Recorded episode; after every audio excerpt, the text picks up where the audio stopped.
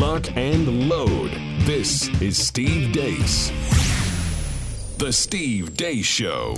And greetings. Happy Tuesday. Welcome to the Steve Deace Show here live and on demand on Blaze TV, radio, and podcast. I'm Steve Deace. He's Todd Erzen.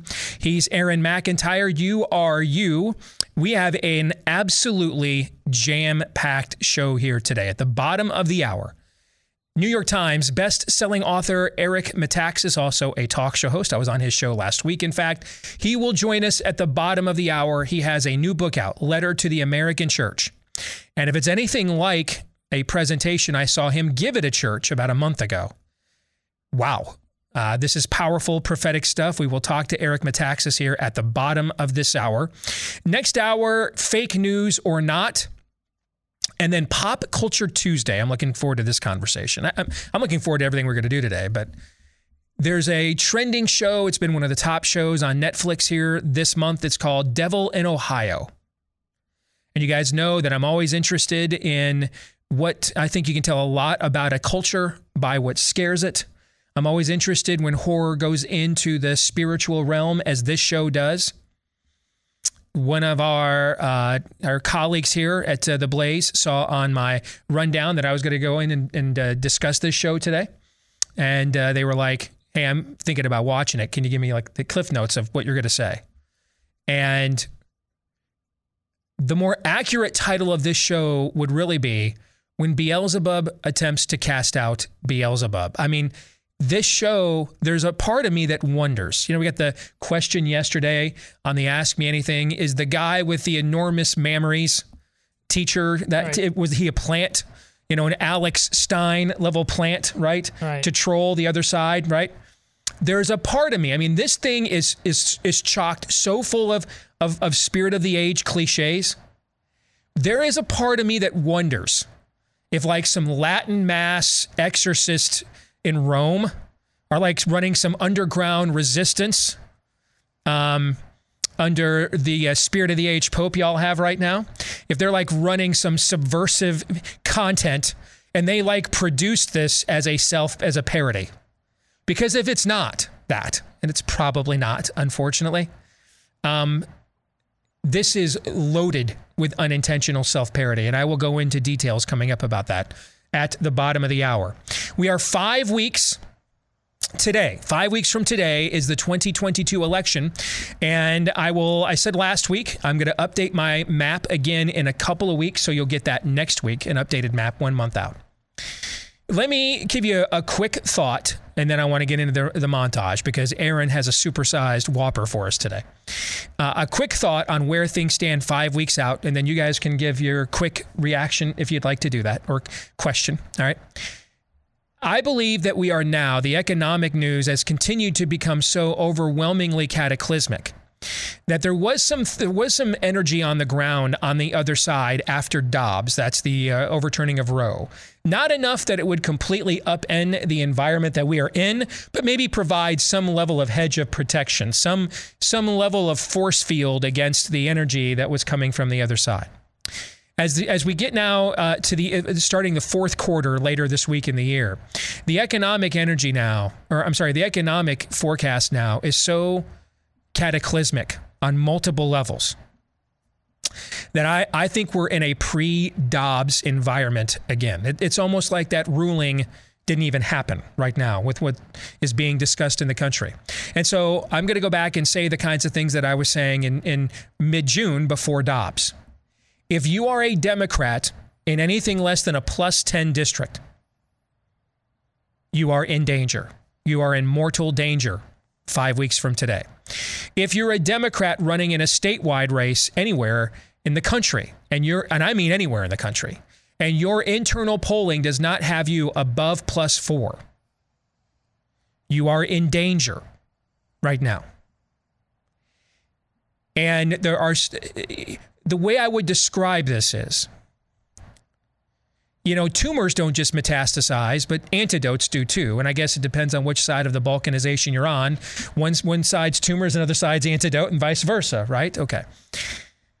But like in, there are some places, like in Kentucky, some, in some of these places, you can be as angry as you want. there's probably not, you know, a dozen, like West Virginia. There's not 15 or 20 places that you can be a Republican and actually win left in, in states, in some of these states. You know what I'm saying? Mm-hmm. But that energy is not regional, it is national right now. And so that energy then moves into other places.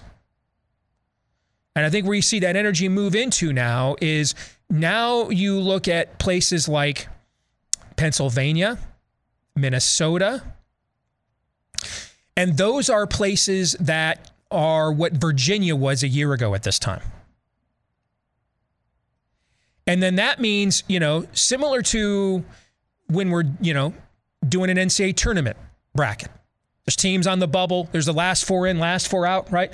Like I would put like Pennsylvania and Minnesota, Wisconsin, kind of your last four in, Nevada, that are tilting and turn that are tilting red at the moment to some degree. So then who's your next four out? Who's right on the bubble? Oregon, Colorado. I think I think I think it's very clear which side is playing defense here in this election environment. 5 weeks out. And I and and then you have a unique situation that we could do an entire show on in Michigan, which just deserves its own conversation. Any quick thoughts on that before we move on with the rest of the show? Yeah, there's a paradox involved here. I, I think you're right, but that opportunity is born out chaos on a demonic level that uh, this country it's unrivaled, quite frankly in this country. And therefore, I have this feeling about this red wave that is akin to what uh, Doctor Strange answer to uh, Tony Stark when he says, I went back and I, I went into the future, looked at all the possibilities for winning. Mm-hmm. Iron Man says, How many do we win? One.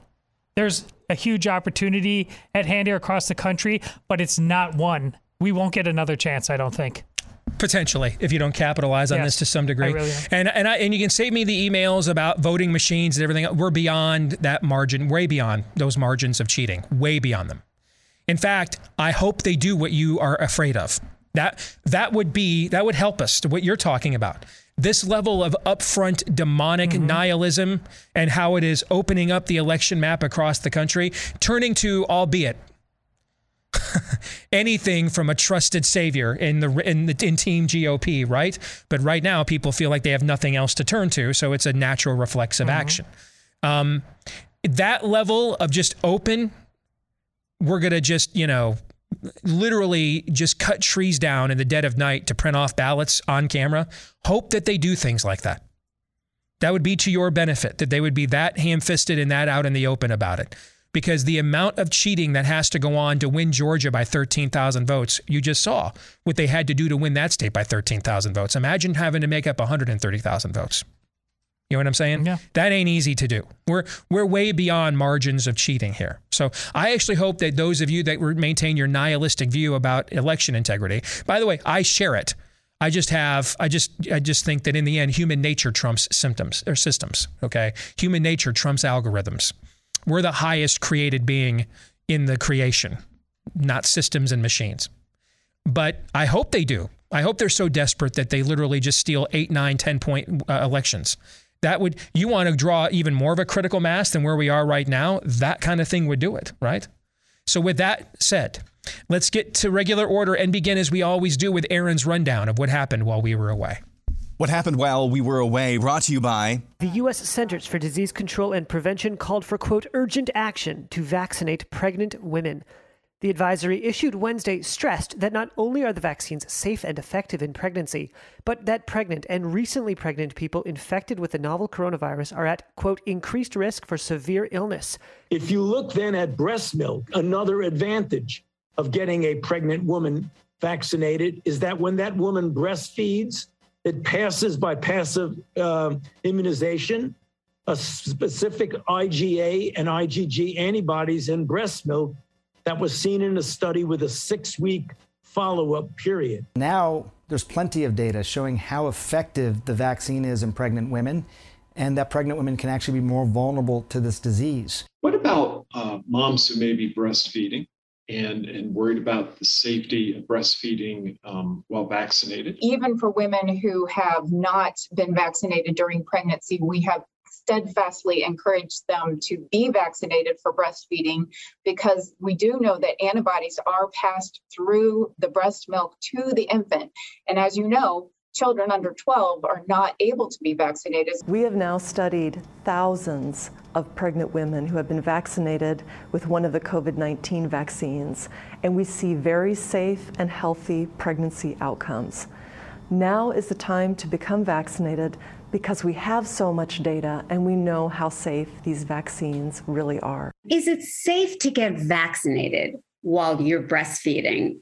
It absolutely is safe to get vaccinated. So I would say if you are thinking about getting vaccinated, there is no bad time to get vaccinated. Get vaccinated while you're thinking about having a baby, before you're thinking about having a baby, while you're pregnant with your baby, or after you've delivered your baby. There is no bad time. In completely unrelated news, thanks to a new study published at the Journal of the American Medical Association, we now know that the COVID mRNA jabs have been detected in the breast milk of some lactating mothers at a rate of 7 out of 11. The study cautioned women against breastfeeding their less than six month old babies in the days immediately after receiving the mRNA jabs. In other news, Federal Reserve Chairman Jerome Powell talked this morning about the rising prospect of a central bank digital currency. We think that there are four characteristics of if we were to pursue a CBDC, it would at a minimum have the following four characteristics. First is intermediated, second is private, privacy protected. The third is identity verified. So it would not be anonymous. It would not be an anonymous bearer instrument.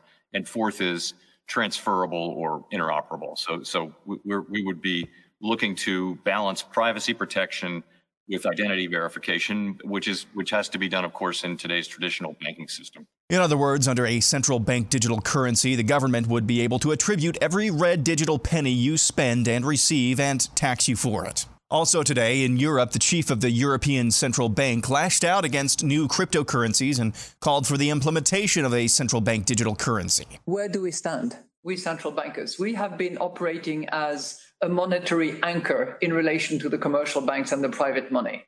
If we are not in that game, if we are not involved in experimenting, in innovating in terms of digital uh, central bank money, we risk losing the role of anchor that we have played uh, for many, many decades. And we have historical examples of period where the central bank uh, monetary anchor was not there and that precipitated crisis after crisis. That certainly was the case at the time of the free banking in the 19th century. Do we want to go back to those days? Probably not. I would say certainly not from our vantage point. It's time to play Adventures in the English Language with Joe Biden. First, Biden talked about his relationship with a 12 year old girl when he was 30. But guess what? We got a lot to do. You gotta say hi to me. we go back a long way. She was 12, I was 30, but anyway. He then blamed Elton John for the spread of AIDS. By the way, it's all his fault that we're spending $6 billion in taxpayer money this month to help AIDS fight HIV AIDS. He called for the defunding of the FBI. But I sure in hell don't think we should be funding the FBI either. And finally, this. But the truth is, there's a lot more Republicans out there taking credit for the new bridges and those buildings that are collapsing. Nancy Pelosi says we, we saved the planet. We're saving the planet with record $360 billion. Energy Secretary Jennifer Granholm went full Jeb Bush. $500 billion, half a trillion dollars that the United States is going to be investing in clean energy solutions. Now you can play. Right. Never go full Jeb Bush. Groomer update in Chattanooga, Tennessee. A toddler touched the crotch of a man dressed in drag at a youth Rainbow Jihad event. Another day, another white woman talking happily about mutilating children. Penile inversion vaginoplasty for trans feminine patients, so male to female, is taking a penis and essentially turning it into a vagina. So this is a very, you know, functional results. Patients have orgasmic function and can have intercourse, and it looks actually cosmetically, um, patients are very satisfied. That's Dr. Catherine Gast at the University of Wisconsin Health. Undercover video shows something called a transparency closet at the First Christian Church in Katy, Texas. This closet is chock full of chest binders, underwear, and bras and is designed to let children pretend to be the opposite sex without their parents knowing. Again, this is at something called First Christian Church in Katy, Texas. And finally, here's Italy's new Prime Minister, Giorgia Meloni, not long ago at the National Conservatism Conference. John Paul II, the Patriot Pope, knew perfectly well that nations and the, the fact of belonging to a people sharing the same historical memory were the bedrock of the freedom of every man.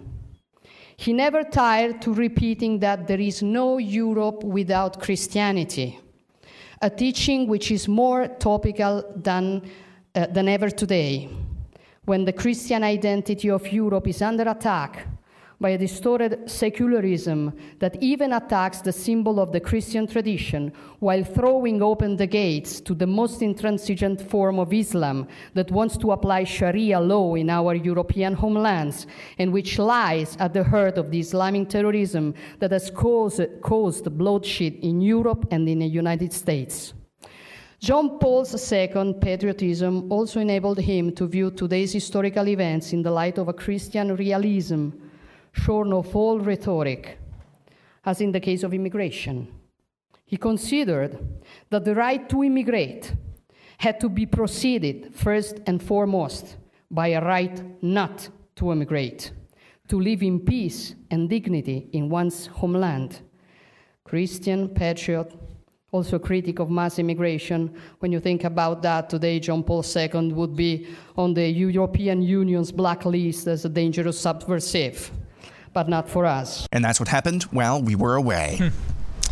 Aaron's montage brought to you by our friends over at Better Spectacles. If you like my glasses, you can get some just like it, or maybe even cooler with our friends at Better Spectacles, where they are offering German engineered Rodenstock eyewear, which is available for the first time here the last year plus for mass distribution here in the US. And that really helps with those of us who have problematic prescriptions. Maybe you're a little far, a little near, maybe you're already all, all the way on to bifocals and you've had to resort to the dorky frames. Now you can get the cool frames that everybody with a regular stigmatism can get. And if you've got a regular prescription, you can get the cool Rodenstock frames as well from our friends over at Better Spectacles. Go to betterspectacles.com slash Steve to schedule a teleoptical appointment. Won't even have to leave your house to get access to some of the best trained opticians in the country, and you get an introductory offer to get you started at 61% off their Go Spec lenses. Plus, they throw in the handcrafted Rodenstock frames for free right now when you go to betterspectacles.com slash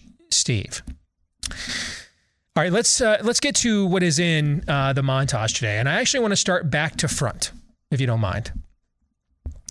You were nodding your head yes at what uh, Meloni was was saying there in that clip about John Paul II. Can you explain to us why you were nodding affirmatively yeah. to that and put some context into why that's an important marker that she threw down and an important distinction to make? Well, yesterday when we were talking about her, and I told you it's it's it's pure lying out of its cage stuff with her, and so uh, the demons reacted like they did uh, uh, to Christ and came out uh, with the heavy guns and all instantly she's Mussolini. Mm-hmm. Well, listen, this is brilliant to go play the uh, John Paul uh, the second uh, card because I think the implication is she's going to be all you know like white supremacy, like home soil kind of stuff the the caricature of the woman in is it the is the is it the French woman who's kind of tried to be a, the the right nationalist yes. that's yeah, trying that's to win there. I didn't even ever in my mind, but yeah. Okay. But here's if you know your church history at all, this is an Italian woman going to Pope John Paul II, who was the first non-Italian pope in like 400 plus years. Polish, correct? He was Polish, yes. Mm-hmm. So he, he's going, she's going, and, and we're talking about the issue of immigration mm-hmm. and national identity. She's not going some full backwater Italian anything. She's going to uh, the father of the church who redefined that sentiment outside Polish borders and helped save Europe along with uh, uh, and uh, Western civilization alongside Reagan and Thatcher. That was a multi. The uh, triumvirate that stood up, that finished off the Soviet a- Union, basically. So that was a multinational force.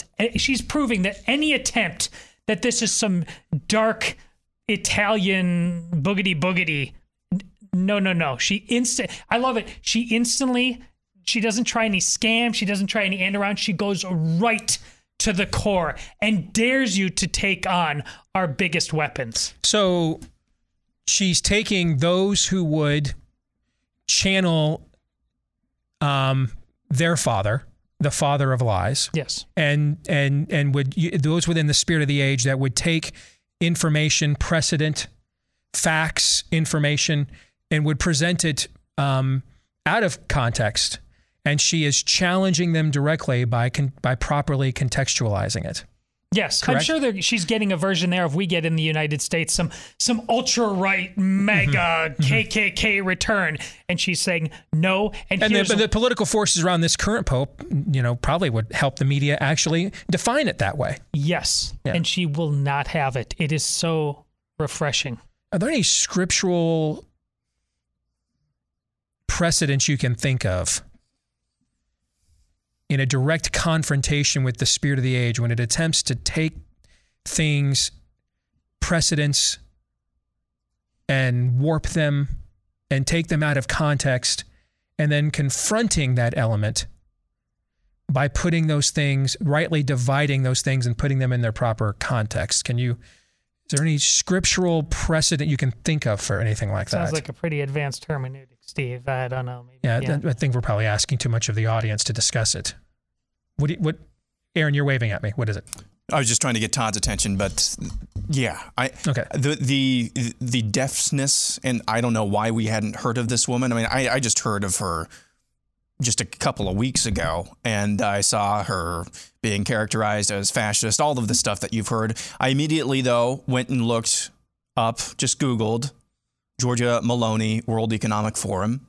I don't know. You probably did the same thing too, Steve. I could nary find a connection. I think that's that's got to be one of your first litmus tests, at least in this day and age, for politicians. But to just um, rhetorically hold up the middle finger, not in a crass way, but just in a no, I don't accept any of your premises.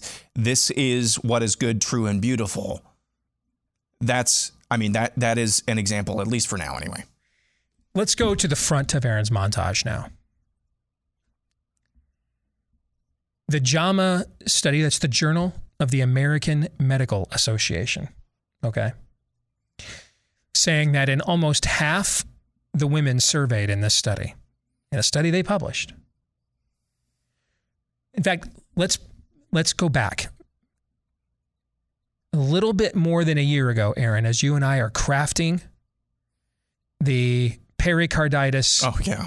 Uh, and the mrna's christmas parody album right? And i'm writing out the lyrics of the parody songs. And the line that says it don't stay in your arm they lied right? That's one of the lines Yep. in one of the parody songs that we put together? Yes. right. Now because they were still they were still proffering this lie and deception about the spiked protein and the lipid nanoparticles that are carrying the mRNA messenger RNA in your bloodstream. They were still lying about this. They were still perpetuating this lie at this time last year. Well into the fourth quarter of last year, they were still lying and, and claiming that it just stayed in your arm. Remember, I think it was Congressman Thomas Massie, didn't he, about a month ago, point out that they had quietly removed that language Yep. CDC did from its website. Yeah. Wasn't it about a month ago that Thomas said that? Yep. All right. So now, context is king. All right. And and so with that context now offered up, this was parody of a lie less than a year ago uh, that we were talking about on this show. Just about a month ago, Tom Massie, the congressman out of Kentucky, pointed out CDC had quietly removed this language from its website. They were still claiming well into 2022, officially, that the spiked protein and everything associated with it, the lipid nanoparticles, everything else, stays in your arm. They were still claiming this officially. And now, with those markers laid down, we now present you this study from the Journal of the American Medical Association that showed almost half the women, 42% of them, were showing, quote, trace amounts, quote, trace amounts. It's not trace amounts. Of mRNA if they were lactating in their breast milk. Number one, the lie they tried to tell us for nearly two years that it stayed in your arm. I know, gentlemen, we are struggling with human anatomy these days, particularly you'd think what I was gonna we say. have never been more exposed to female anatomy than any generation of people that's ever populated this planet. You know what I'm saying, Why G? are you so cynical about a Okay. medical community I that can turn a penis into a vagina, I- Steve? I, I mean, that, and, and that's just the medical stuff. We're not even to the porn gener. We're on generation two of American porn and everything else. We have we have been more subjected to female anatomy than any Homo sapiens that have ever walked this earth. All right, ever. We are more familiar with it. We are more exposed to it. And yet, funny thing is, we seem to be struggling the most with it. What is it? Is that a woman at all? Correct? Yes. Right? So I know we cannot just take this for granted these days. But are the mammary glands and the arms the same appendage? Todd, go. You've got a wife and four daughters. You've got to at least be one for five here. Go. Is it the same appendage? It is not. It is not. Therefore, before we even get what this means for your children, before we even get what this means for your children, here's what it means for you. The line in our song last Christmas that was parody it don't stay in your arm. They lied. This study, like we've had other studies that that begged the question. Remember the sperm bank study this summer? Yeah. All right, that found that um, those that had taken the mRNA jabs, their sperm motility had been uh, declined for what would, would they say six months? Yeah. And then, which you know, they want you to take that booster. About how long is it, Aaron? Every Two months now. No, well, it's two months now. But what was it back then? Oh, it was six months. It was six months. Funny. And then they didn't ask follow up question like, well, does it does it keep irradiating your sperm motility if you keep taking these jabs every six months? Notice the study. Obvious follow up question to ask, right? Chose not to ask that one. Because if they did, they wouldn't have gotten it published, guys. They they're they're leaving breadcrumbs. There's some people with some conscience here, just don't have a lot of courage, all right, because they know that they won't get this stuff published. So they're they're making it obvious. They're they're leaving a trail of breadcrumbs. They're they're they're, they are, they're, they're leaving us Rosetta Stones by which we can translate the rest of these hieroglyphics. So now, though, we have official confirmation where we don't have to draw any conclusions or do any math. This study officially points out it doesn't stay in your arm because your kid isn't suckling off your elbow. Is that where the female nipple is located, Todd? It is not. It is not. So, for the first time, this lead has been buried. I want to make sure we highlight it. And frankly, I've buried it myself, pointing it out, on, uh, sharing this study on social media. We have, as far as I know, the absolute first official Spirit of the Age journal confirmation that it doesn't stay in your arm. It doesn't stay in your arm. That is a point that we cannot understate and must be highlighted. Now, we get to what does this mean for your children? And does this not now beg other questions? Am I passing it on in my sperm? Am I passing it on as a blood donor?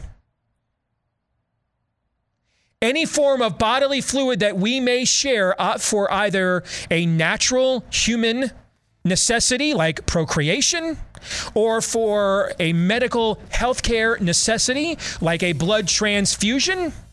Does this not now beg the question are we passing this on any way that we share fluids in any way as a society? You bet your ass it does.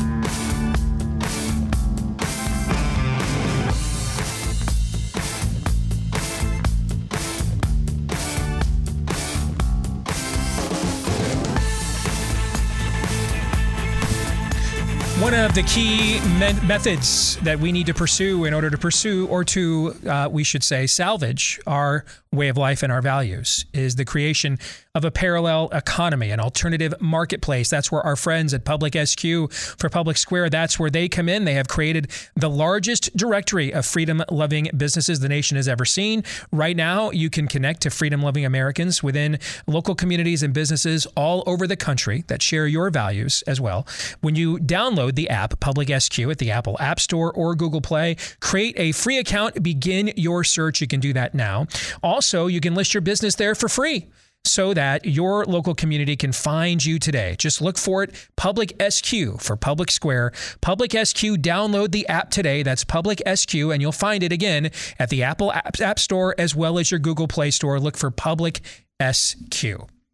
Name of the book Letter to the American Church, written by best-selling author Eric Metaxas, who of course has his own show that I was honored to be on just about a week ago, and we welcome him to the program here today. Eric, it is a pleasure to have you with us here on Blaze TV, radio, and podcast. Brother, how are you?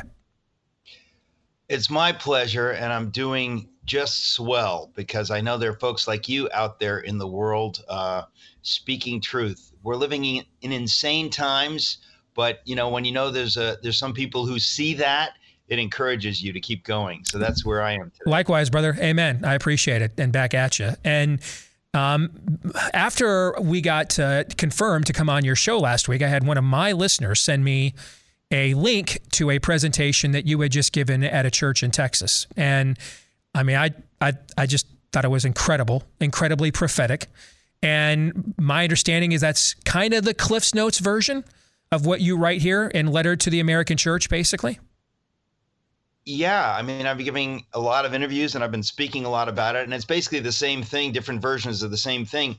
We are, you know, to sum it up, folks, and this is something a lot of people don't want to believe this. A lot of us don't want to believe anything negative. We'd rather just, you know, uh, look away.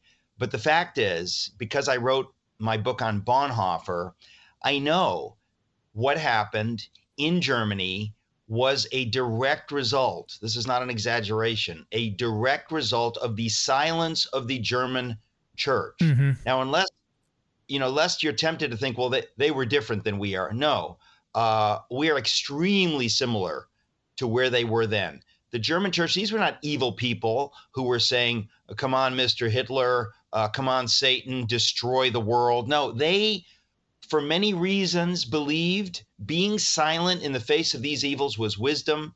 Uh, of course, some of it was just fear and cowardice, but they were thinking, no, not yet, not yet. We just want to stick to the gospel. We just want to stick to our little religious sphere. We don't want to speak against these evils, not yet. Uh, people who speak against it are getting in trouble. We think if I keep my nose clean, keep my head down, this will just pass. Because of their silence, it led to a satanic nightmare, the likes of which the world has never seen. That is exactly what is happening now, right now in America, because of the silence of the American church. It is mm. dramatically similar.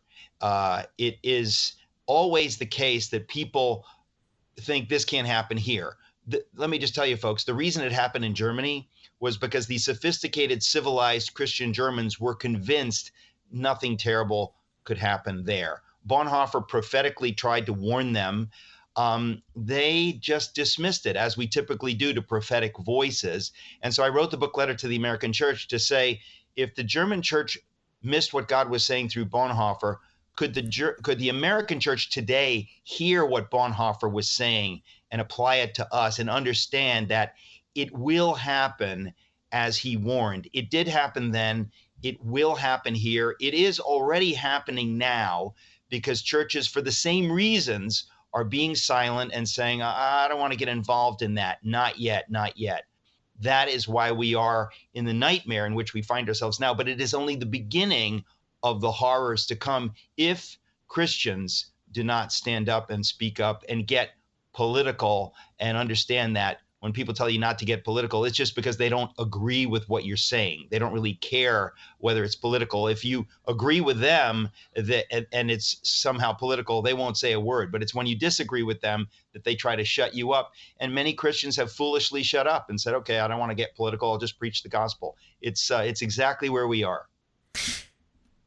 I watched over lockdowns uh, an old BBC documentary series, an old like 10, 15 years. So biased but not wokeified, I guess we'll say. All right. So still some nuggets and kernels of truth in there. And it was on World War II. And specifically, what struck me though was uh, the, the, the prelude to it. And at the beginning of the documentary series gets into the state of play in Germany, just one generation prior to World War II and you're watching some of the original. I mean, I think people that you know are if you're a, if you're a cinephile, you might know this history, but a lot of the earliest movies that were considered trailblazing in the early days of cinema were German-made films. For example, uh, Germany was on the cutting edge of pop culture. Germany, through companies like uh, Mercedes-Benz and other places, was on the cutting edge technologically. It had proto public transportation in places like uh, Hamburg and Berlin that would not come for decades decades later in places like LA and San Francisco and New York.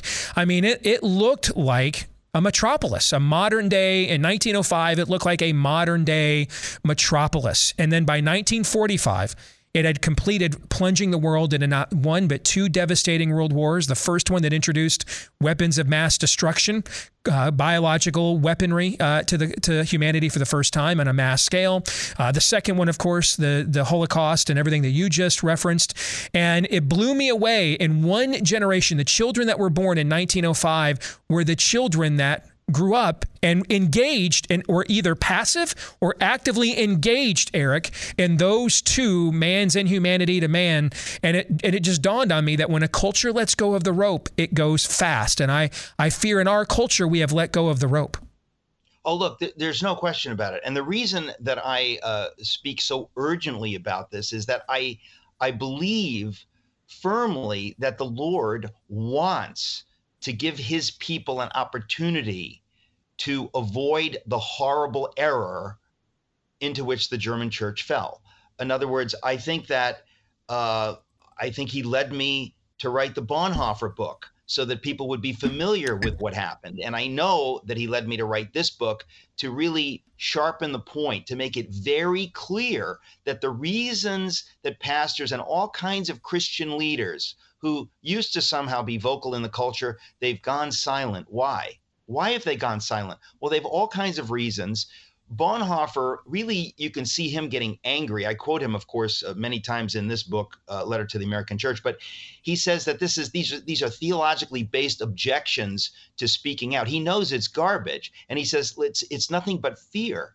They they give reasons that well, um, you know, we want to stay in our lane. We just want to preach the gospel. He knows this is nonsense that if you do not speak up for the Jews who are being sent in boxcars to Auschwitz, or you do not speak uh, up against the evil that happened to the Jews long before the death camps, if you are silent then mm-hmm. as a Christian, what kind of dead gospel do you think you are going to be able to preach? What do you have to say if you're silent in the face of evil? When we see young women of being mutilated because they bought into these lies these about gender ideology.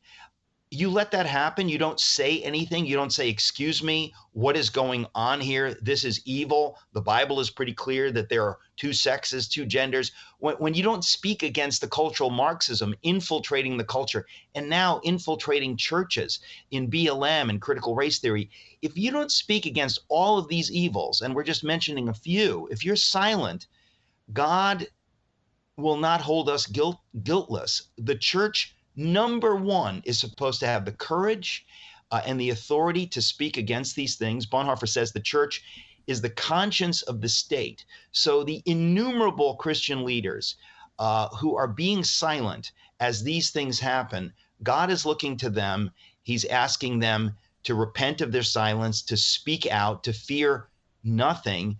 And I do believe, I mean, I wrote this book in a measured way because I want to reach the people who who who aren't really familiar with this concept that this has happened before.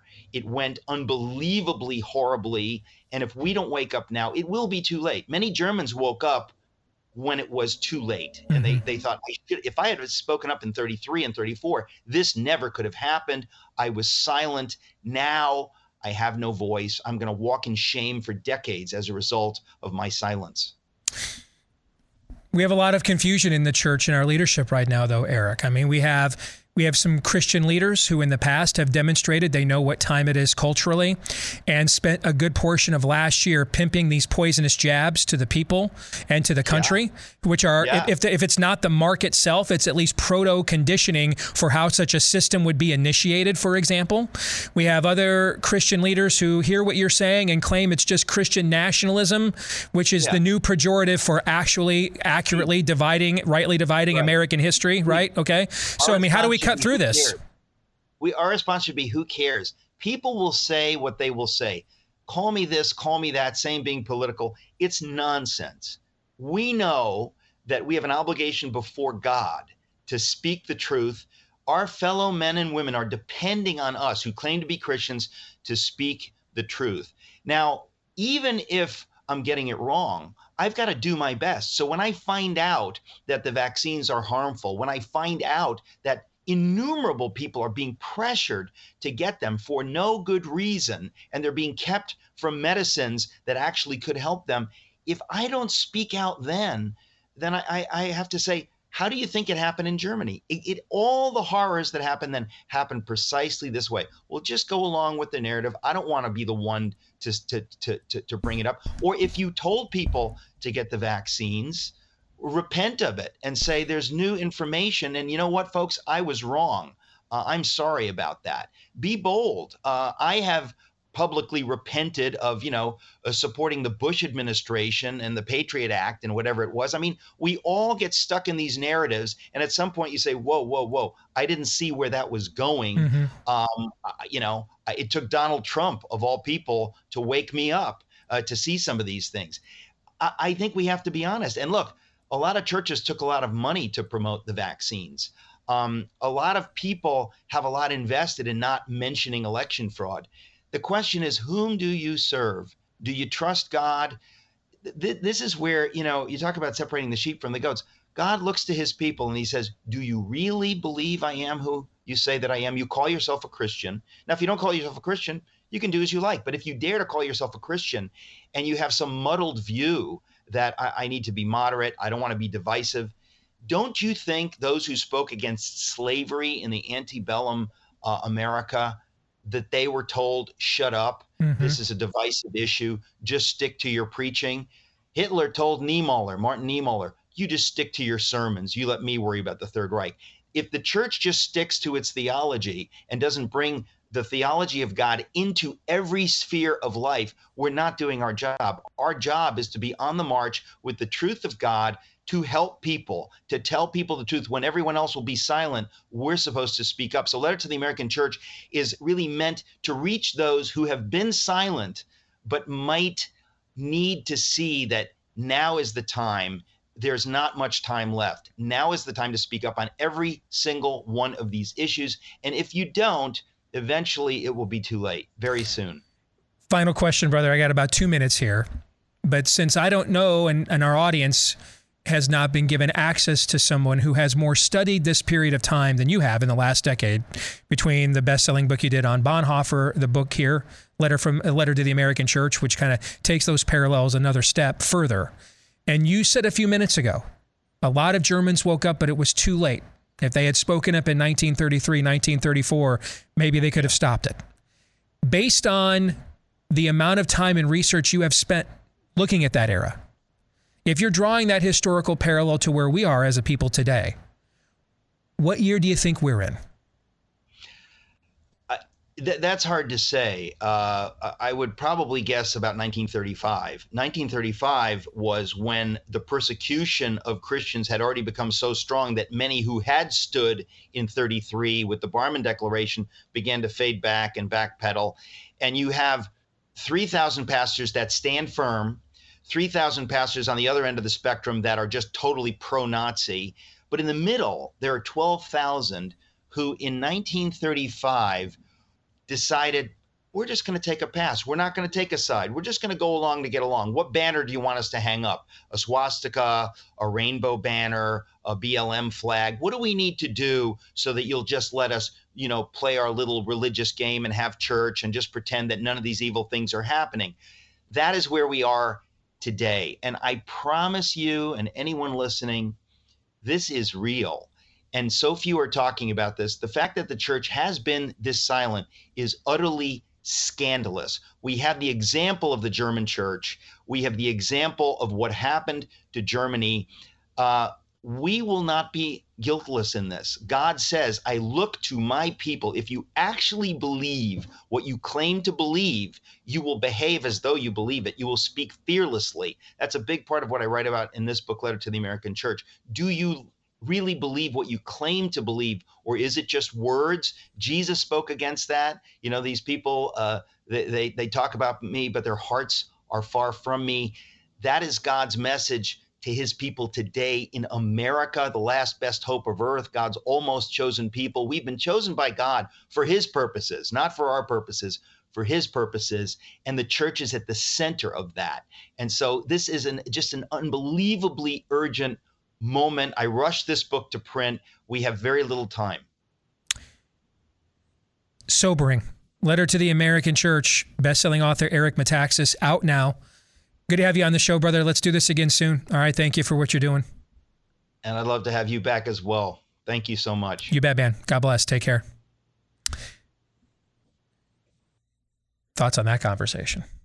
Go you know, ahead, Aaron. when. I when I saw you publish Metaxas's really sermon to that church in Houston and said it was a must watch, I went and, and watched it right away, and I had a feeling that it was going to go based on his authorship of of Bonhoeffer. I had a feeling it was going to go the way that it went, but when it really went that way, drawing the comparisons between 1930s Germany and the uh, America of today, stomach just dropped, and yours should as well, really, because it is almost one to one where we are.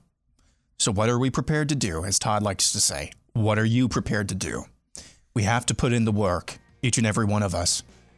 My stomach dropped again when he said this is this is akin to 1935, because we're already behind the eight ball, if that's the truth. Fake news or not is next.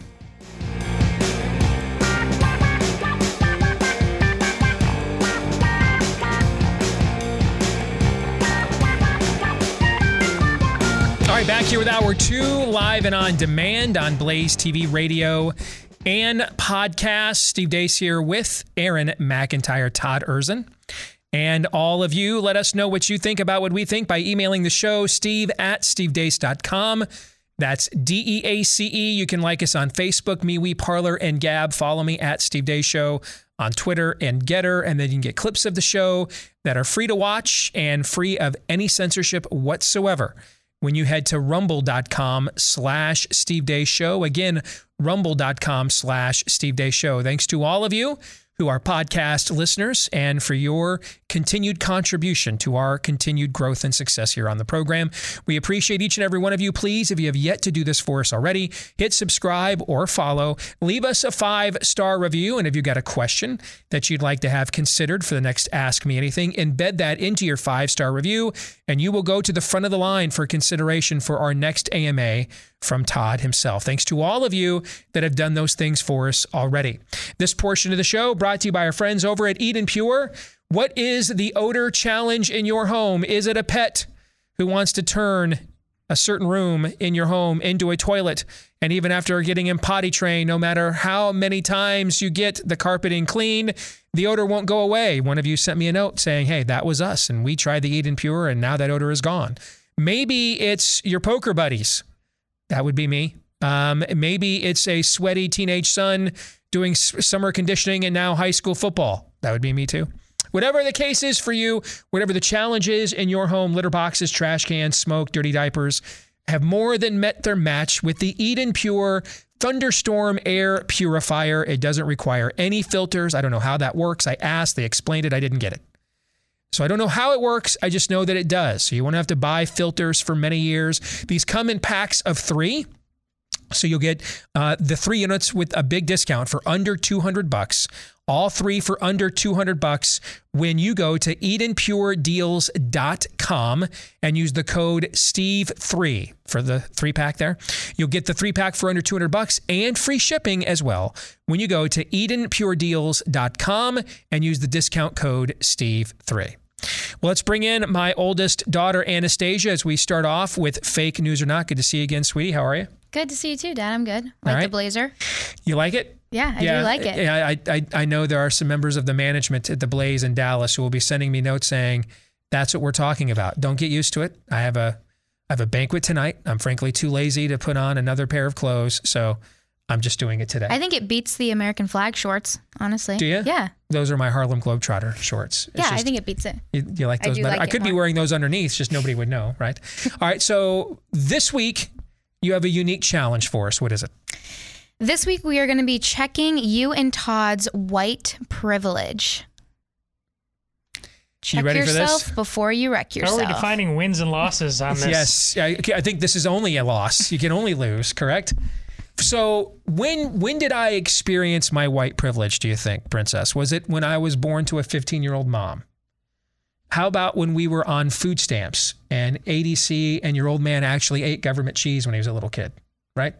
Was it when your mom married me and I worked in a mailroom at Blue Cross Blue Shield? Is is is that when is that when I was benefiting from my white privilege? Can you point out at which of these moments here during the course of my half, near half century of life now that I experienced some form? Was it was it when I, I got so much credit card debt in college because they kept offering you credit apps with uh, beer tokens? You remember those days? Stop mansplaining your daughter, Steve. Yes, and I took it too much advantage of it and actually filed a had to file bankruptcy when I got out of college. So was it when we were on food stamps? I was born to a 15 year old mom. I had to go through a bankruptcy. I worked in a mailroom. At what point did I did your father experience his white privilege? Do you think? I, if I'm being honest, I just I think it's just because you're white. It doesn't really matter what you're going through in, In other life. words, I could not. I, would- I only made it out of those things. You need to pay for what your ancestors did. Yes. Okay, that makes sense. All right. So how's this going to work?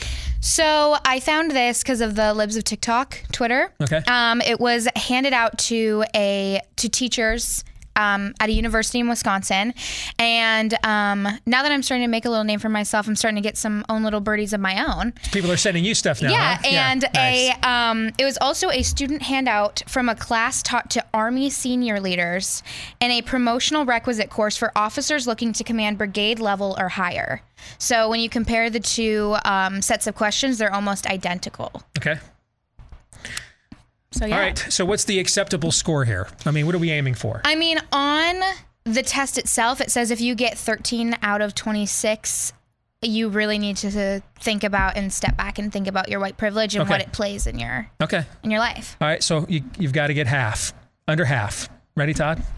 So uh, I, I'm shooting for 26. Quite You want you want to hit it all. Yeah, let's nail. Yeah. this You thing. want full white privilege? Yes. Yes. Okay. Here we go. I thought about buying trophies with Just- with just white privilege, but I just that's something I don't want to order. Uh, yeah, having that ordered will put you. If you're not on the watch list already, order. by being on Yeah. the show, you would be on it after ordering that. Yes. So, white privilege question number one. If I wish to, I can arrange to be in the company of people of my race most of the time. Yeah. I mean, isn't that true of literally everybody? There's college campuses Okay. right now where there's uh, Yes, black they are people literally are saying all the segregating white the- people yes, out. Yes, yeah. So okay, but so that's one. We're both at a one. That's okay. not looking good. All right. Okay. It's looking great. I can be sure that no matter where I move to, my neighbors in that location will be pleasant or neutral to me. Oh gosh, no. No. No, not anymore. Especially the American suburbs. Are you kidding me? no, no. Now Karen has Yeah. metastasized. Have I told No. you the story about fleeing from Carlisle, Iowa? Yes, yeah. No, still at a one. I can go shopping alone and be sure that I won't be followed or harassed. No, no. I mean, I, I mean, have I spoken at a pro-life event? Check. All right. Do I think the election was stolen? Check. No, I, I, I can't do that any longer. Uh, I'm looking at you, FBI. So I, I'm a no on that. right? Yeah. You know, you know, you can't even show up at an awards banquet at a high school without Right, being followed. right. The cops or are tailed. there to yes. meet me. yeah, so we're both still at a one. Okay. I can turn on the TV, open a newspaper, and see people of my race widely represented. Now, see, this question's a fallacy because we are white people are still two thirds of the American population. So there's no way to get around. We are still the majority of the American population. There's no way that there, there's no way that we would not, unless we were watching black entertainment television, right? That we would not get wide representation. So the answer to this is a, is an obvious yes, right? And anybody who said otherwise from any race would be lying to you in this day and age. So we're at a two, though. We're at a two. Okay. I can go to a museum or art gallery and will see people of my race widely represented in the objects and artworks. Well, yeah. I've never gone to an art gallery, like ever. So I can't speak to that. Okay. Haven't you seen Night at the Museum? That is a cultural tour de force. Yeah, yeah, I agree. Yeah. So, okay. Uh, I've done the museum thing, though. Yeah. All right. I mean, if you're going to the indigenous people art yeah, museum, the- you're not going to see What's many Steve museum? Daces. If I'm going to the Negro Negro Hall, Baseball Hall Yeah. of Fame in Kansas We're not City, gonna see many not gonna- Todds I'm out there. Not going to see a lot of pasties there, right?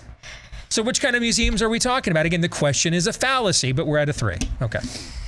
Okay, I can be sure that when told about our national heritage or about civilization, I am shown that people of my color made it what it is. No, you can't be. No, we're to be ashamed of that. We have the 1619 Project and everything else, right? Right. I mean, the Pilgrims, to teach about the Pilgrims, the children's book I've got coming out here in a month, that's Christian nationalism now. I, I don't think we can be assured of that, right? I mean, you and I grew up watching, you know, the uh, the Thanksgiving Peanuts, uh, you know, special that included the second half with the Pilgrims. They don't air that on television anymore, right? So, no, I don't think we can say that for sure at all. Okay, I can be sure that my children will be taught a curriculum which testifies to the existence of their race. Well, no. Well, well, yes, I can. But again, the What the question heck does that even the mean? question is a fallacy because they'll be told that they should be ashamed of the existence of their race, right? But we're still at a four. I'm, or we're now at a four, I This should question feels like I'm. It's designed to make me a loser, no matter what I say. Say. I, I think you've just adequately described the entire test. yes. Okay. Yeah. I can go into a shop and easily find the food, music, or clothes which represent my race or fit with my cultural traditions. I'm gonna say no. I don't. I don't have a clue what clothes fit with. Uh, do you know what are white people clothes? Do you know what that means? What you wear on a daily basis? I don't. I don't have a clue. I mean, you've worked retail. Did you guys have a white section? No, we did not. You have a no. section for whites. No, this is we the, did this the clothes white people wear. You guys didn't do that. No, I think the I think the corporate decided that wasn't the route to go. I'm, you know what? I've accepted two fall- fallacious questions already. I'm not accepting this one. No is my answer. So I'm still at a four. I- I'd say yes, but I, there's places that sell pants and T-shirts. So, wow. Okay. How oppressive. I can go to a hairdresser and be sure that they can cut my hair. Period. That's it. That's, That's- the question. Isn't that what a hairdresser is supposed to do? That's the I, there's nothing else. That's. I, I mean. Would you go to the, a hairdresser for anything other than the bo- getting you a haircut? can feel the bo- like. I can breathe. yes. There's always always the chance though that they just will not for whatever reason. So there's there's also that. So you're not you're never t- completely assured, are you? Well, that's a great point. Not way before COVID or even before the the the tranny madness, there was a story about how a hairdresser would not cut the hair of uh, conservatives or people of I don't. Know. So then, no, we can't So guarantee no, that. we can't. Plus, we just had it. We went through, uh, you know, a, almost a year where the barber shops were closed. So no, I, I can't guarantee. I I, I could have gone to a barber shop from March 16th to May 16th here in Iowa and no, to get my hair cut and not gotten it mm, done. we So no, are. it's not a guarantee. This is a Monty Python sketch Yes. now. I'm being oppressed. yeah, so I'm still at a four here. Yes. I can count on my skin color not to work against the appearance of my financial reliability. I can't. Are, are you kidding with ESG diversity? Are you kidding me? If, if this job goes south, Steve, I'm never going to get a I, again. I, I no doubt. I, I mean, I got an email. Coattails, baby. I got an email from someone who wrote a, a major American airline, went to sit in the back seat, and they were told, uh, even though we haven't sold those tickets, none of those seats are available. A non, uh, some non-whites got on the plane and they let them sit back there when they and she said when they when we asked the flight attendant why they allowed that we're not allowed to talk about that.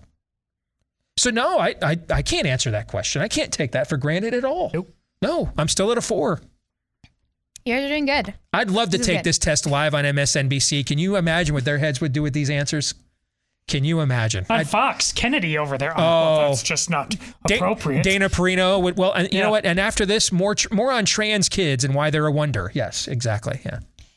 I can swear, dress scruffily, or not answer letters without having people attribute these choices to the bad morals, poverty, or illiteracy of my race.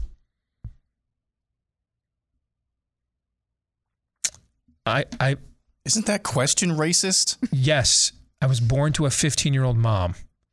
I thought my name was an f bomb until I was about 11. Okay, um, I I was on government cheese. Again, I I, I can't. I, I I worked in a mailroom well into my 20s, so no, I I can't assume any of that. Actually, I my. Your grandma Vicky grew up on what was called the South Side Bottoms, otherwise known as the white trash part of town here in Des Moines. But your ancestors possibly owned slaves, Dad. No, actually, they came over from Sicily and Italy at the turn of the century. You never know. And, and they lived in the ghettos first. But I hear what you're saying. This is what's good.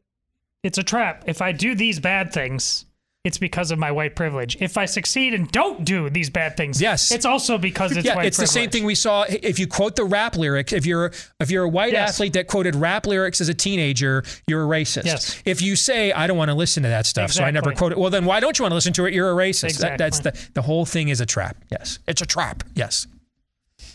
I can speak in public to a powerful male group without putting my race on trial. I don't understand. I, No, well, on this no, one, we I'll- can't. Uh, you don't We think we can? Okay, because I was going to give in on this one and say they'd immediately say, you, as a man, you cannot speak to a powerful group. You're not entitled to, partic- particularly as a white male. But they would. It's it's the fact I'm male that they would tell me I couldn't speak to a, A whole gr- powerful group. A whole group of white men who are deemed powerful Point the on any microphone level at is- your at your mouth. Sorry, Todd. is clearly, clearly white privilege. So are we a yes on this one? Yes. All right, so we're at five. Okay. I can do well professionally without being called a credit to my race. I you know what I can see that one. Like no one's ever said to me, you know, you've you've given me I you know what? I did do a job interview at MSNBC about 10 years ago with their executive producer there. And she told me and I quote quote you are the first person with your belief system that made me think someone intelligent could actually have your views. So she profiled me for my religious views, but not for my race. So I guess I got to affirm that one. I agree. Okay, six. I am never asked to speak for my entire racial group. See, I agree with this one, but who does that? I mean, the same people that are posing this question are the same people that say to Thomas Sowell, you're not really black. Are the same people that say to Jason Whitlock and Delano Squires, you're not really black. You know what I'm saying? Mhm. So, so you guys get to, so, so they're the ones that proffer that stuff. The, the people that, that come up with exercises like this are the ones that think they get to determine who is and isn't black. Joe Biden's out there saying, if you don't vote for me, you ain't black, right? So, so I reject this as a fallacy because on this one, the people framing the question, they're the ones that actually perpetuate this ethos, right? I agree. All right, so I'm, I'm I reject it. I can remain oblivious of the language and customs of persons of color without feeling in my own culture any penalty for such oblivion. Agreed, because I'm not a racist. That's good. Yeah, so I'm not a racist, so I agree with that one. So if it if it's because I'm not a racist that I don't feel threatened by your cultural expressions, does that count toward? Is that my white privilege too? If I'm Yes. threatened by your cultural expressions, it's my white privilege. If I'm not, yes, then I'm all then it's also my white privilege. Exactly. Because it couldn't be out of the fact that you do you. It must be that I arrogantly think that you couldn't threaten me anyway because of my whiteness, right? Correct. Okay. So we're at six. I can criticize our government and talk about how much I fear its policies and behavior without being seen as a cultural outsider. Wrong. Are you kidding me with this question? Are you kidding me with this question? Somebody better ask these to the uh, DC gulag. Yeah, yeah, I, I, I got there's a, a few dozen people indefinitely detained for nonviolent protesters since January 6th that might beg to differ on this one. See previous answer about police following me to soccer bank. Yes. If a police officer, you guys knew this one was coming. if a police officer stops me, I can be sure I haven't been singled out because of my race. I know. White male driving a pickup truck now, probably voted for Trump. No, I, I can't do that at all any longer. No, I don't. Correct. No. We're still at six. I can be pretty sure that if I ask to talk to the person in charge, I will be facing a person of my race. No. No. I was just at the Apple store yesterday. Probably not. No. Nor do I care. No, Yeah. yeah. But no, I, I can't be assured of that. No. I mean, they're literally holding positions for non whites. Yeah. Whatever happened to not seeing color? You remember when that was the thing? That's racist. To say oh. I don't see color is Oh. racist. Yeah. I'm The not greatest- racist. You know, Yeah. Katie Couric tried to pull that on Maya Angelou. She's like, I don't even see her. And Maya Angelou, like uh, right there on television, said, What is your problem? Of course I'm black. What are you doing? she did. That happened. Of course it did. I can easily buy books, children's toys, posters, greeting cards, or magazines featuring people of my race. Yeah. Yeah, but so can everybody else Yeah. these days. But I guess so. It's, it's, that's a seven then. Okay, we're at seven. All right. There's a rom com about two dudes right now. Yes. You know, Yeah. big tent. As a child, I had access to books where the heroes and protagonists were the same race or color as me. Yeah. Yeah. True. And I had access to heroes and books of people that that were not. But we're at an eight. I can go home from most meetings of organizations I belong to feeling somewhat tied in rather than isolated, Oh, out of place, no, no. outnumbered, unheard, held at a distance, or feared. No, what's that? What's that unmarked black van across the street? And anybody hear a tick on their cell phone? Uh, no, no, no. That, that, not anymore. No. I can take a job with an affirmative action employer without having coworkers suspect that I got it because of my race. I don't know. It depends on the job, right? Like if I got a job as an NBA general manager, my people say, "Hey, we needed some more whites here." You know what I'm saying? I mean, what's the job, right? What's the job? Uh, and who's the management? Yes. So I'm going less- to. it's more about them than about You know what me. though? I'll, I'll I- I'll grant that one, I guess, to some degree. All right. So we're at an eight. I can be sure that the gatekeepers in my life, such as my boss, my local MP, or my landlord, are the same color or race as me. No. I don't think you can No, be and assured nor of that should at you. all. Yeah. If you can, that's called racism. Yes. I can be sure that if I need legal or medical help, the color of my skin will not work against me. Are you kidding me? Uh, white Trump voter won't take the vaccine. Uh, uh, you shouldn't be getting health care. Don't give. We do. We literally were told this a year ago at this time. The hospital shouldn't take you. So no, not, not correct. Ask the January 6th people who toil in jail about that. Yes. I can choose makeup or bandages in flesh color and have them more or less match my skin. Are you kidding me with this I'm- question? I'm broken. No. Band aids are racist. uh, so go with the, gush, Uh, okay. the gushing so, flesh one then. yeah, Fine. you- yes. Fine. We're at nine. Okay. Okay, last one. At school and university, I could be sure that most of my teachers were the same color or race as me. I can't answer this question because, frankly, I don't remember a lot of what I did at school and university, to be brutally honest with you. So I got to tap out on this one. Uh, no, I went to the University of Wisconsin. Uh, you could. Yeah, you I went to the was- University of Affirmative Action, basically. you could have. Yeah. I mean, honestly, there was a, the, the So we we scored a nine. Cornucopia of possible choices there. Yeah. Yeah, so we scored a nine. That's so, good. So we don't have white privilege. No, you do not have to sit for the rest of the show and consider your white privilege then. So congratulations, guys. I know you're disappointed, Todd. He's I know, I I know you. little. I know you wanted to get a 26. I I know a that you little, did. but I played it down the middle. I did. Good to see you, Princess. Thank you very much. Yeah, thank you. All right. Uh, when we get to part two here of buy, seller, uh, buy, seller, hold, that's tomorrow. Part two of fake news or not, brought to you by our friends over at Omega XL. You've got 360 places in your body from your neck down to your feet called joints that are uh, incredibly important for activity and flexibility. But as we get older, they can also become main hubs for inflammation. And that's why you're looking for an all natural inflammatory like the ones made by our friends over at Omega XL. I've been taking it every day for the last three years, so I can personally attest to its effectiveness. This is great stuff. I take it with me everywhere I want to go. If you want to try it, you can buy one, get one free right now. Buy one bottle, get a second one for free when you go to omegaxl.com slash Steve.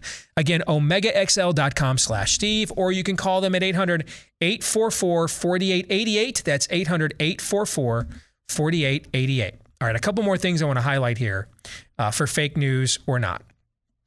Uh, a couple things that I've tweeted out recently. Number one, I want to get you guys' reaction to this. My current odds of these 2024 scenarios based on little birdies and reading the tea leaves. Number one, both Trump and DeSantis run in 2024, 50%. Number two, only Trump runs in 2024 and DeSantis does not, 20%. Number three, only DeSantis runs in 24 and Trump does not, 30%. So to translate this, I think that the odds are in favor of both of them running. And I think it is a little bit more likely if only one of them does, that it's DeSantis that does it and and not Trump than the other way around. Do you guys believe those estimates are fake news or not? Aaron. I'm merely going with my gut here. I don't have any inside information. I would actually put DeSantis alone and not Trump at probably 50%. I would put Trump alone at like 10%. And then I would put um, Trump and DeSantis um, together at also 10%. Translation, I think uh, I think there's a higher likelihood that Trump and DeSantis or that DeSantis runs no matter what than I do that Trump even runs at all. Hmm. I'm with Aaron. Todd. So you guys think I've even though I I am more heavily favoring DeSantis running no matter what than I have been previously, you guys actually still think I'm not favoring it enough, is what you're telling me. You guys actually favor it even more than I do. Yeah, uh, yes. Okay. Yep. All right. The other thing I wanted to point out there's a big article over in Politico earlier this week about pollsters' concern they're getting it wrong again this election. Okay. All right.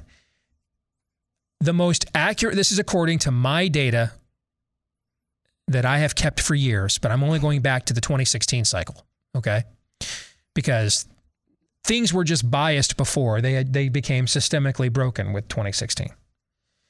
And when things are systemically biased, then you can look at the the when when 538 used to give your you know a pollster grade, they were basically grading their bias. Okay. When things are just biased, then I know, okay, you know, this poll tilts a little bit one way, that you know, and factor that into how to analyze it. You can kind of reset it based on its in its its demonstrated bias, right? Yeah. I can't reset things when you're just broken. Like I when when you're just when when, when this you know like CNN is off in the 2020, 2020 presidential election by nine points, I can't reset that. That that's just broken. You know at that point, so I have to just write you off. Right now, going back to the 2016 cycle, the most accurate pollsters in America, these four, in terms of national pollsters, these four are way better than everybody else. They're like in their own tier. And frankly, I wouldn't even consider anybody else. I wouldn't even look at their polls in alphabetical order Emerson College, Investors Business Daily, Rasmussen, and Trafalgar. Those are the four most accurate and even really the only remotely accurate national polls going back to 2016. Fake news or not?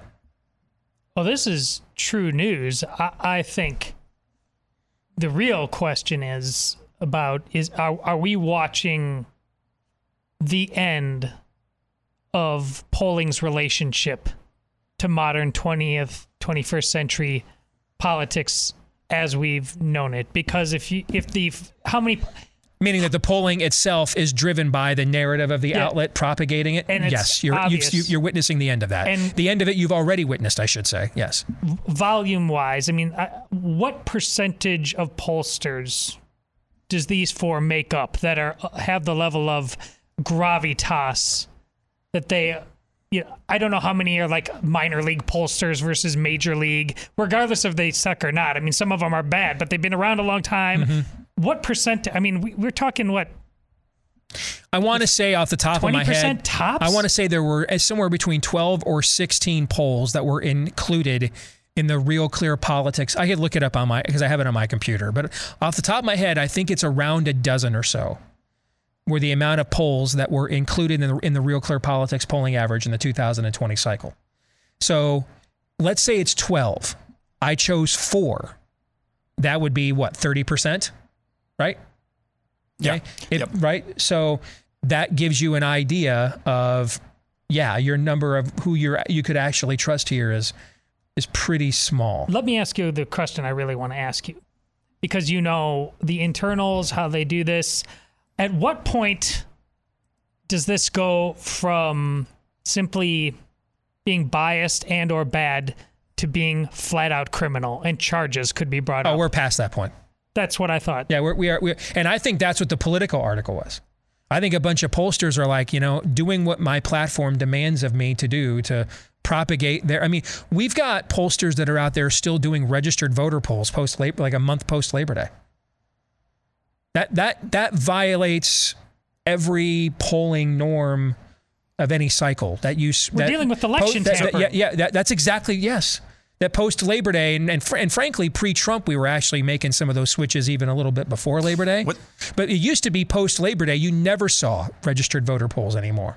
You still see them now, and we're almost to October. Very, very quickly. So Yeah. those four that you mentioned, and I remember maybe it was maybe I'm getting confused with Zogby, but I remember I think panning Rasmussen back in 2016. Yeah. There's no way that Trump has Because this, they had a complete but they- outlier of everybody else, but they, their but numbers they ended nailed up- it. But Yeah. there's one of those four that's not like the others. So Investors Business Daily, you understand there's business is business. We got to know Yep. the actual data. Trafalgar and Rasmussen understood that there was a hidden Trump vote. Yep. But Emerson College in Boston, what explains how they've been so on, on maybe the money? uh, you know maybe some people there are still trying to do honest academic work man That's the only thing that I can That- that's the, yeah that's still i don't know That- much that's about why it that sticks out because is that's that not like a hillsdale of massachusetts i don't Maybe. even I know don't know. I don't know but I, I, you know, I don't know what their motivations are, but you're right. Academically, Monmouth, Mon, I'll tell you, when I was on the Cruz campaign in 2016, I think I've said this on the show before.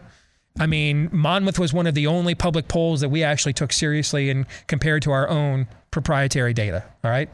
I mean, Monmouth polling is toast, man. I wouldn't listen to any of that. Toast. So we've gone from bias to just brokenness, is what we've done. All right. Pop Culture Tuesday, a new series on Netflix, should more accurately be titled Beelzebub Tries to Cast Out Beelzebub. I will explain next.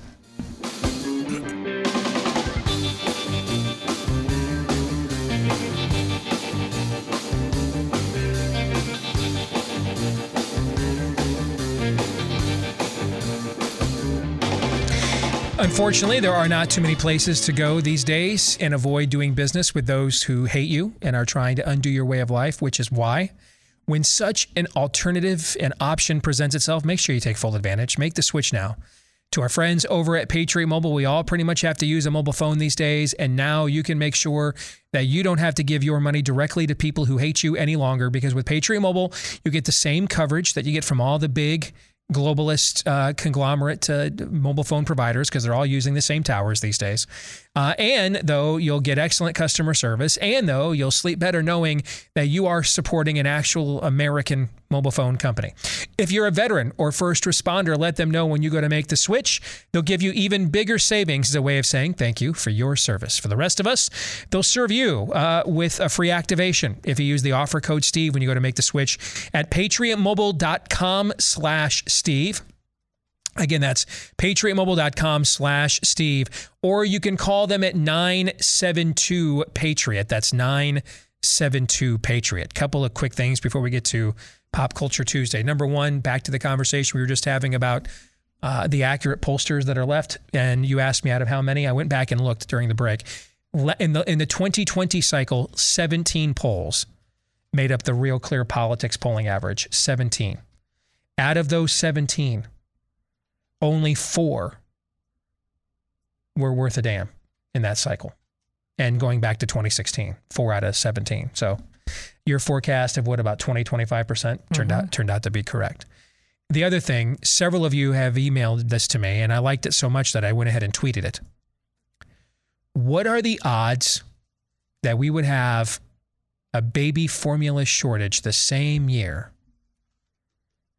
that they have a jab that doesn't stay in your arm and spreads its mRNA poison to your children through lactation. What are the odds of that, do you think? What's that you say about Wuhan luck, Steve? We'd have no luck at all, brother. If we didn't have Wuhan for luck, we'd have no luck at all. Indeed. Okay. Spoiler alert there is no way to have this conversation without spoiling the show for you. So if you have not watched the show yet, or you are in the middle of it and haven't finished it, all right, you have been warned. We're going to talk Devil in Ohio in full spoilerific detail because I, I cannot do this show justice without doing so. All right, so you have been warned.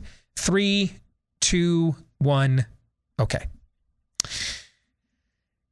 You guys know um, I love seeing how the culture portrays these kinds of spiritual clashes. Okay. So Devil in Ohio stars the gal who was Bones on TV for many years. It's one of the Deschanels. I can't remember. There's Emily and Zooey, right? And I can't remember which one is which, right? The two sisters. Okay. Oh, I didn't realize there was sisters. Yeah, I think they're they're sisters, aren't they? Desch- the Deschanels. The one that's the love the love interest in, in Elf. She's the only one I was familiar with. Okay, and then I think okay, and then her other one, the sister was the one that was on Bones. I think it's Oh. her sister. I think. Okay, so whichever one played Bones for many years, she stars in this Netflix limited series, and the she is a psychiatrist who has a troubled past. She grew up in an abusive home. Her father died. The stepdad was the kind of the town sheriff and was physically and emotionally abusive to her and her mom. And so she's kind of turned that into her own calling as a psychiatrist. All right. And she is um, brought into the realm of a of an of a abandoned high school girl, and whose parents and stuff want nothing to do with her. She ran away from home. They're not trying to get her back, or at least at first you don't think they are. And on her back, they have branded her with a giant pentagram. It's uh, the the and the pentagram is the size of her entire back on this young girl. Okay, and so she doesn't know what any she doesn't know what any of that stuff means. Doesn't know about it. Apparently, there's a lot of rumors about the neighboring county, Amon County, and there's a lot of rumors about it. You know, Amon like Ammon, you know, one of the pagan kingdoms in the Bible. There's a lot of these parallels in this show, by the way. Um, and so they just take Ammon and refer to it as Amon, but it's the same spelling and everything in the show. Uh, it's kind of an inbred county. They keep to themselves. Nobody really knows what's going on. They have, you know, they do their own thing. No one pays attention to them. So, but so, but there's been a lot of folklore and everything about this county. She doesn't know anything about it though, apparently, even though she grew up in her entire life like one county over. She didn't know about any of it. Okay. And the first time it dawns on her that maybe something that isn't strictly psychiatric is happening is when she agrees to bring this troubled they can't find a guardian for this girl. All the uh, all of the homes the homes that and foster homes are full except for one. And then they take her to that one but they've already got like seven kids and it's too crowded for. Her so she agrees to take this girl into her own home against her family's. They don't want any part of it but she does it because she's projecting. She sees a lot of her own childhood in this girl. Totally irreligious family she asks if we can say grace. And the family feels kind of awkward. And they're thinking well you know sheltered kid probably homeschooled christian kid you know. So sure we'll humor you. And and she breaks in at their dinner table to a prayer to lucifer for thy bountiful gifts. And the looks on their faces like they, they like they have like they know this is wrong but they can't quantify why right? And so this show begins the first few episodes thinking all right this is a decent hook. I'm i'm i can see where this is going. I mean i can see you know it, it- the the show openly talks about that these are satanists openly talks about the the family um, that started this colony in Amon County uh, openly sold their souls to Satan for their crops and they practice satanic rituals. That's not fake, it's completely real. And so you begin to think that, oh, you know, maybe this show is going to be a warning, right? You would think wrong. Because after we get through these initial enticements to watch, I guess, it becomes very obvious that, that this show really should have been titled Beelzebub attempts to cast out Beelzebub. Because here are here are the subplots that are also going on. The middle child has one reliable friend, all knowing, all wise. Guess what he is? Who's Gay. always the all knowing and all wise character on every show now? Gay? Yeah, he's gay. Yeah. All knowing, all wise, has all the answers. Gay, gay, like mascara, gay as it gets. Okay. Gay, gay. All right. So he's gay. All right. The older sister, who's the uber achiever, she's got a scholarship to Ohio State. She's dating the high school quarterback boyfriend and has got it going on.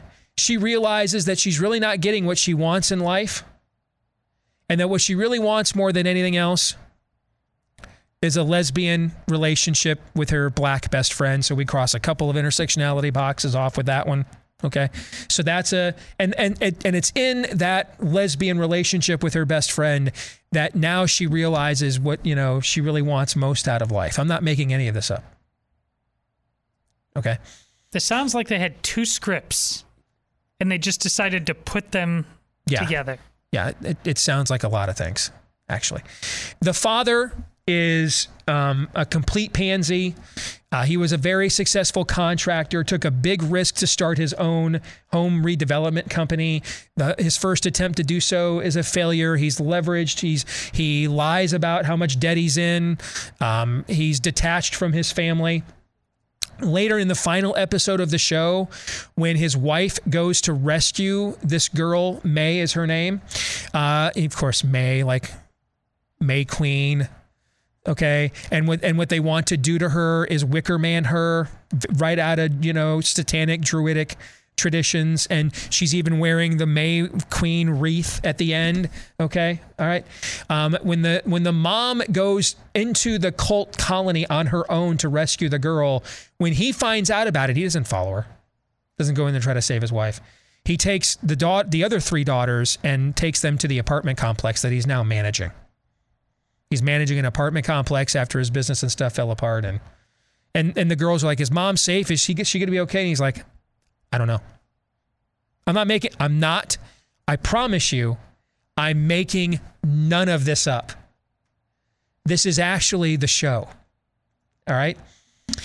The only time the church is now, oh, the cop hero, the hero cop, he is estranged from his fiance and in a custody battle with her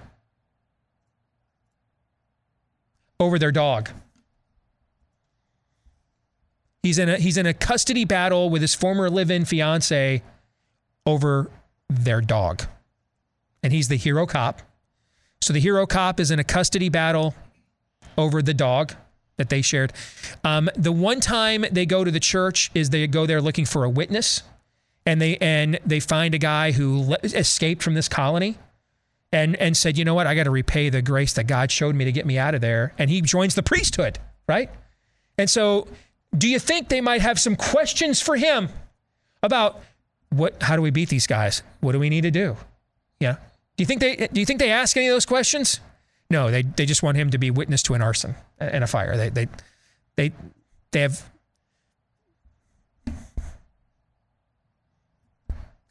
this show is so many spirit of the age tropes. At the end of the show, the mom ends up staying in their home with May. The cult has left the county. They flee to another place, but we don't know where they went. The mom is now living with May in the home, while the dad and the other three daughters live in the apartment complex he manages. And it fast forwards at the end of like Thanksgiving. They've been estranged and apart for a few weeks, and the mom won't let May go.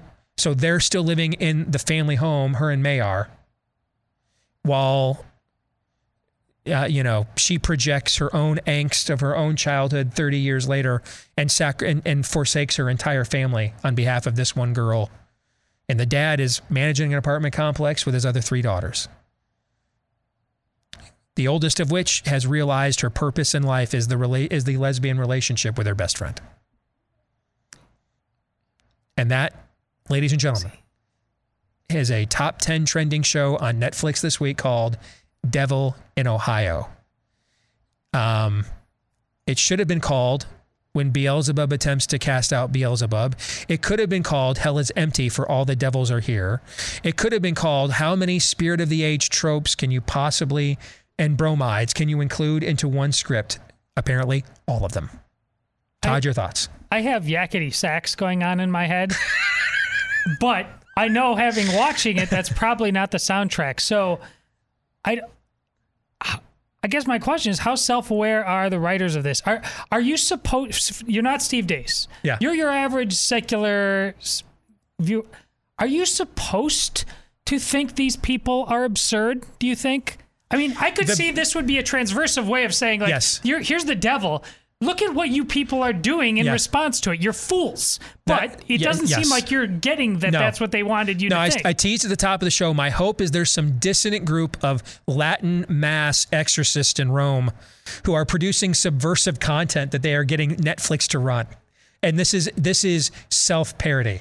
Because if it's not that, and it's not that, see, then what this really is is at best it's either subversive content like hell is producing its own content now where it's using its own it's using our own material You have doubts that Hell is producing its own content. but right this now? level of content it's now using its own this is i mean beyond subversive next level subversiveness it's using our content to promote its tropes you know what i'm saying Yeah, yeah. it brings you in thinking that yeah they're going to really square and face off against real evil and it's really just to promote the rainbow jihad and passive aggressive uh, male sperm donors and female empowerment right or it's these people are just so confused and far gone that they really don't see that their own belief system and values are tied and tethered to the evil they created within their own content. You see what I'm saying? Well, yeah, that's like every movie, whether it's Avengers movie or a horror movie. Now we got to gay this thing up. It seems like just by default. It's- Correct. that's why my whole two scripts thing. It seems like we have like Blair Witch Society and that new gay rom com, and they were two totally different things, and they had to be mashed together on Deadline or something like that. Aaron, your thoughts? Yikes. that's that's my thoughts. I, it's incredible. It really is. When you think about just in my own mind the, mo- the modern cinematography, I don't know if you want to call it cinematography, but storytelling on the big screen of Avengers Endgame. Man, with few exceptions, it's like you know, uh, especially after after the the shutdowns and things like that, the lockdowns it's like a freaking rock dropped in terms of pop culture. Yeah. It's it's crazy. It's crazy how far downhill things have gone. And there's still bright spots, like I said. You know, uh, Mysterious Benedict Society, which is dropping, I think, next month, just in October, the second season. Mhm. That's one bright spot, but those things are few and far between. It just seems like nihilism is everywhere, and it's that's been the case for uh, for a while in media, uh, for a while in television and film. But there's always been those tent poles where you knew, hey, we're going to get a good story here at least. There, you're going to have something that's you know aspirational. Now it's just, just circling the drain. Everything is The Walking Dead now. We are a long way from Max von Sydow walking in like Clint Eastwood by himself in The Exorcist with just his bag of officially anointed and um, uh, cleansed tools to confront the devil. You know what I'm saying? Yeah. We're a long way from that, man. I mean, we are the first, and and and I've and the first time I saw this trend was with Paranormal Activity. That was the first time I saw that they were now going to produce in mainstream Hollywood film and, and horror material that acknowledges the unseen realm. And and I mean, this thing gets fully into Satanism and and exposing it. And I mean, it doesn't this what it says about it is all true. But then the church is just like non-existent. Non-existent. When we made Nefarious, we wanted to tackle that angle. And in my opinion, one of the most clever things we do in the movie is how we do that. And that's all I'm going to say. That's one of the most clever things we do in the film. Why is a psychiatrist going to talk to Nefarious? Where's the church at? We will answer that question for you in the movie. And that's all I'll say about it for now. Back at it again tomorrow, noon to 2 Eastern, right after Glenn Beck. Until then, John 317.